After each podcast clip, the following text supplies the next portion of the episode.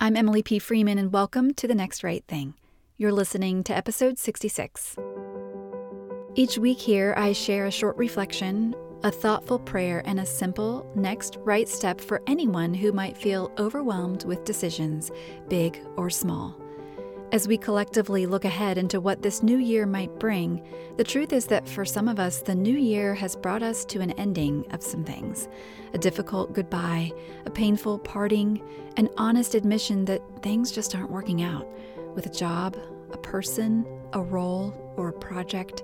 Whether this new parting is something you chose or something placed upon you by circumstance, it might be tempting to either rush past this painful ending to the next thing or to wallow in shame, discouragement, or heartbreak over how it ended. Rather than ignore it or perseverate over what went wrong, today I want to suggest a third way. Let's take back the narrative. The ending does not get to define the whole story. This could be a life giving part of your healing. This could be your next right thing. So listen in.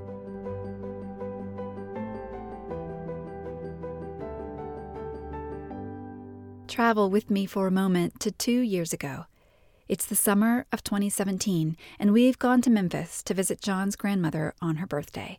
She's turning 104. Since I married John, I've only known her as Budder, a nickname started decades ago by one of John's cousins who tried to say grandmother and it came out Budder instead. That's with two D's, by the way, like Buddy, except it's Budder. We sit with her poolside on a hot 4th of July. John begins to ask her a handful of questions about her life, and the conversation gently leads back to the Lord. It always does with Budder. To understand her, it's good to know a little bit of her story. Once, when we asked her what presidents she remembered, she started thinking back, well, let's see. I remember President Wilson. Y'all, when she started rattling off all those presidents, I immediately had to Google the dates of Wilson's term 1913 to 1921. She was born in 1913, barely a year after the Titanic sank, and only a year before World War I began. She's always been delighted to share about her life, even as she honestly doubts it's very interesting. Like the time she told us, almost as an afterthought, about when Elvis used to ask the football coach at the local high school if he would turn the stadium lights on at night so he and his friends could throw the football around. So if you drove by the stadium late at night and see those lights, she'd say, you'd know Elvis was there playing ball with his friends. Well, all right then. That summer of 2017, if you ask someone about Budder, they would say she loves her family. She prays for each one of us by name every day. She volunteers in her community. She teaches Sunday school to first and second graders at her church, and is happiest when she's simply in the room with those she loves. Budder is famous, if only in her own community and our family, simply by being herself. Of course, I can't possibly sum up over a hundred years of her life. I can't point you to a cool website, an impressive bio, or a slick headshot. Although in her younger years, she actually looked a lot like Maggie Gyllenhaal, if you ask me. As we sat there with her by the pool, we didn't ask her about waiting, but evidently it's something she thinks about a lot on her own. She said, Every day I get such a pleasure and a strengthening from a little verse that says, His steps are with you. What I'm trying to make myself do is remember that little verse that says, Wait on the Lord. As she spoke, I recorded some of our conversation on video. And then that afternoon, I shared some of that conversation that we had with Budder on my Instagram stories. Y'all, I received more messages from that short series of videos of Budder talking than I've ever received when I've shared stories on Instagram. Hundreds of messages from you responding to her words. I've since wondered about why that simple conversation resonated with so many of us. First, you have to know that in the summer of 2017, she was hard to resist. She was quick witted, remarkably present. She lived by herself. She drove herself to church and to the Walmart. She taught Sunday school like some kind of miracle or a unicorn, or both, I guess. Her husband died of a stroke when he was only 54, leaving her to parent their four boys alone. Budder never remarried, living on her own for the next 55 years. The sorrows she has, she carries in secret, and if she ever held grudges, she released them decades ago. I look at her life, this woman who has buried both a husband and now a son, John's dad. She's lived through two world wars, saw the election of 18 presidents with all of their triumphs and scandals. She has lived long, and she has lived faithful. I think that's what you saw in her on those Instagram stories. Yes, it's her personality, her southern accent, and her humor, but mostly it's her faith. We are a generation of tired people longing to see evidence that what we wait for in secret is worth it. We believe, and yet we want help in our unbelief. And so our souls make quiet work of always scanning for truth. When we find it, the tears spill over and take us by surprise. Down the road from Budder's house is a house that over 20 million people have visited since it opened to the public Graceland, the Memphis home of Elvis Presley.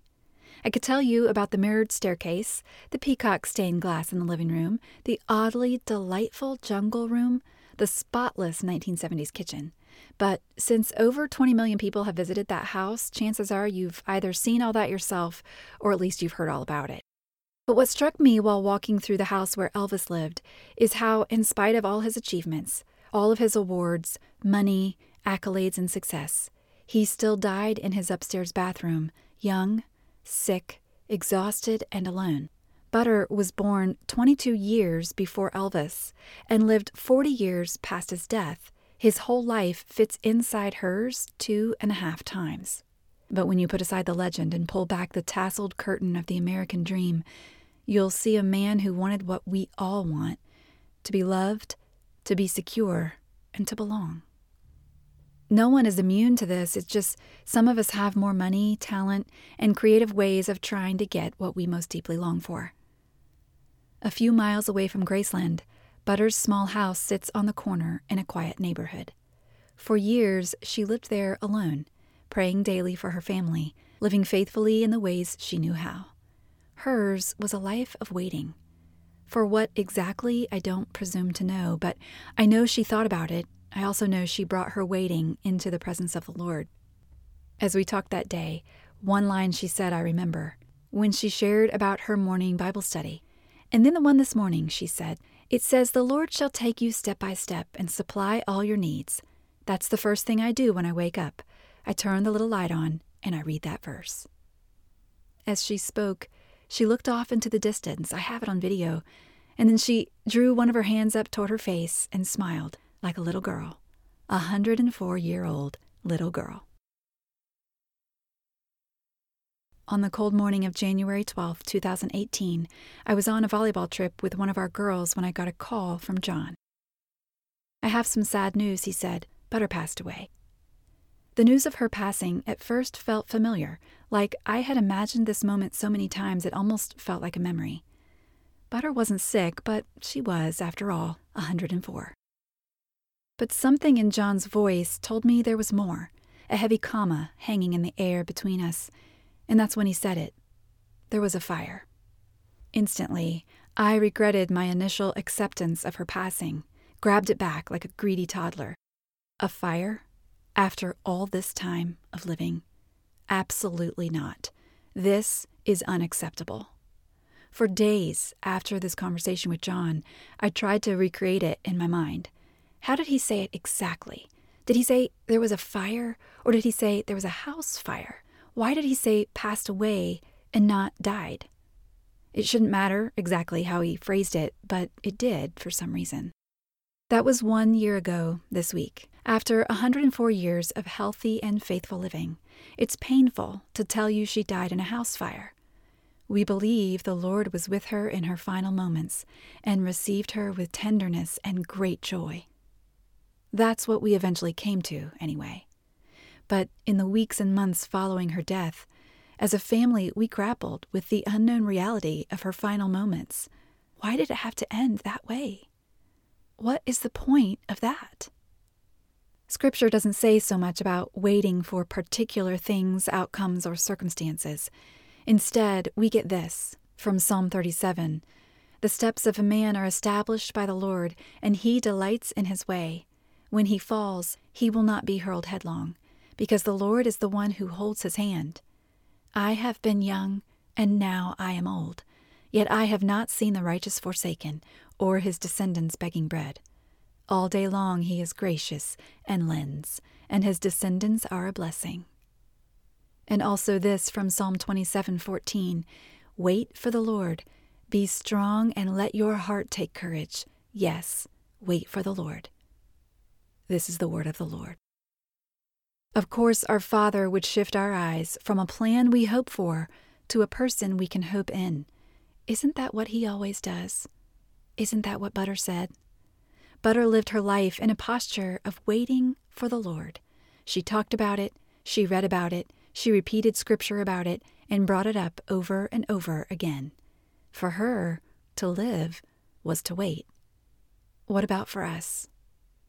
Here's what I know whatever I put at the center of the wait is what carries all the power. I can't say that I fully understand what it means to wait upon the Lord, but if Scripture invites me into it, well, then there must be hope in that. Here's what else I know Budder had 104 beautiful, faithful years, and one tragic morning that, in the truest reality, ended up being the most glorious morning of her whole long life. But the ending alone does not get to define the whole story.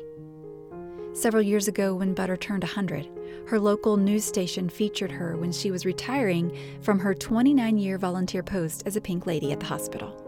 It's remarkable only because it was so regular. It wasn't necessarily the things that she did, it was the way in which she did them, morning after faithful morning. At the end of the feature, the final clip shows Budder walking away from the camera with two workers by her side at the hospital. And in those final moments, you can hear her say in her southern accent, Well, now I want y'all to be interviewed. And that was Budder's life. Always thinking of others, delighted to be in their company. When things end, our hearts might break, especially when the ending is unexpected, unfair, or unexplainable. The ending is a part but it isn't the whole. Don't let the ending steal the narrative. If you're walking through an ending right now, might you be willing to name not only the pain of the ending, but also perhaps the joy of the beginning? Before this season of goodbye, what hellos were you able to say? Because of this person, this project, this job or endeavor? In what ways did you become more fully yourself? How were you able to grow into yourself in ways you might not have done otherwise? Where did you see God?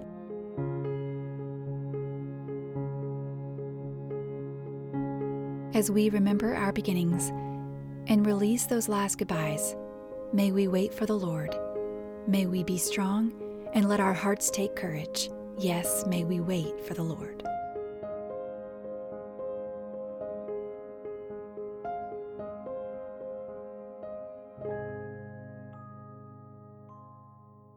Thanks for listening to episode 66 of The Next Right Thing.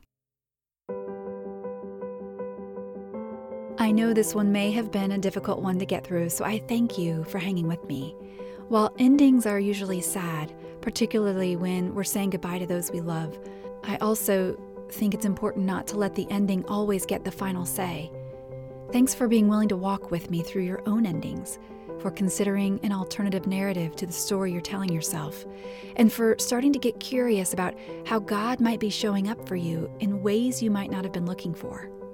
As we continue the conversation, you can always find me at Emily P. Freeman on Instagram or at emilypfreeman.com. And just a reminder, we always have transcripts of our episodes available at thenextrightthingpodcast.com.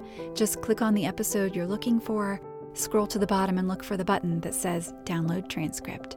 Speaking of the podcast, some good news. Last week, we reached another milestone 2 million downloads. In a fun play on words, my third book, A Million Little Ways, is on sale right now for only $1.99. That's the ebook for Kindle and Nook. Some places it's only $1.59. So we'll celebrate 2 million downloads in a million little ways. Get it? 2 million, million little. You get it. You get it. It's fine. Well, while we're on a celebratory note, I want to leave you with words from Budder's life in her own words. Two of the quotes I shared in this episode, she would be delighted to say them directly to you if she could, and then she would turn around and ask you about your life. So, to close us out, here's Budder sharing a few words about waiting on the Lord. May it be an encouragement to you as much as it has been an encouragement to us. blessings. And every day I get such a pleasure and a strengthening from the from, from a little verse. His steps are with you. And what I try to make myself do is remember that verse, of wait on the Lord. And then the one this morning I don't know which said the Lord shall step take you step by step and supply all your needs. So that's the first thing I do when I get up. I turn the little light on and read that verse. Thanks for listening, and I'll see you next time.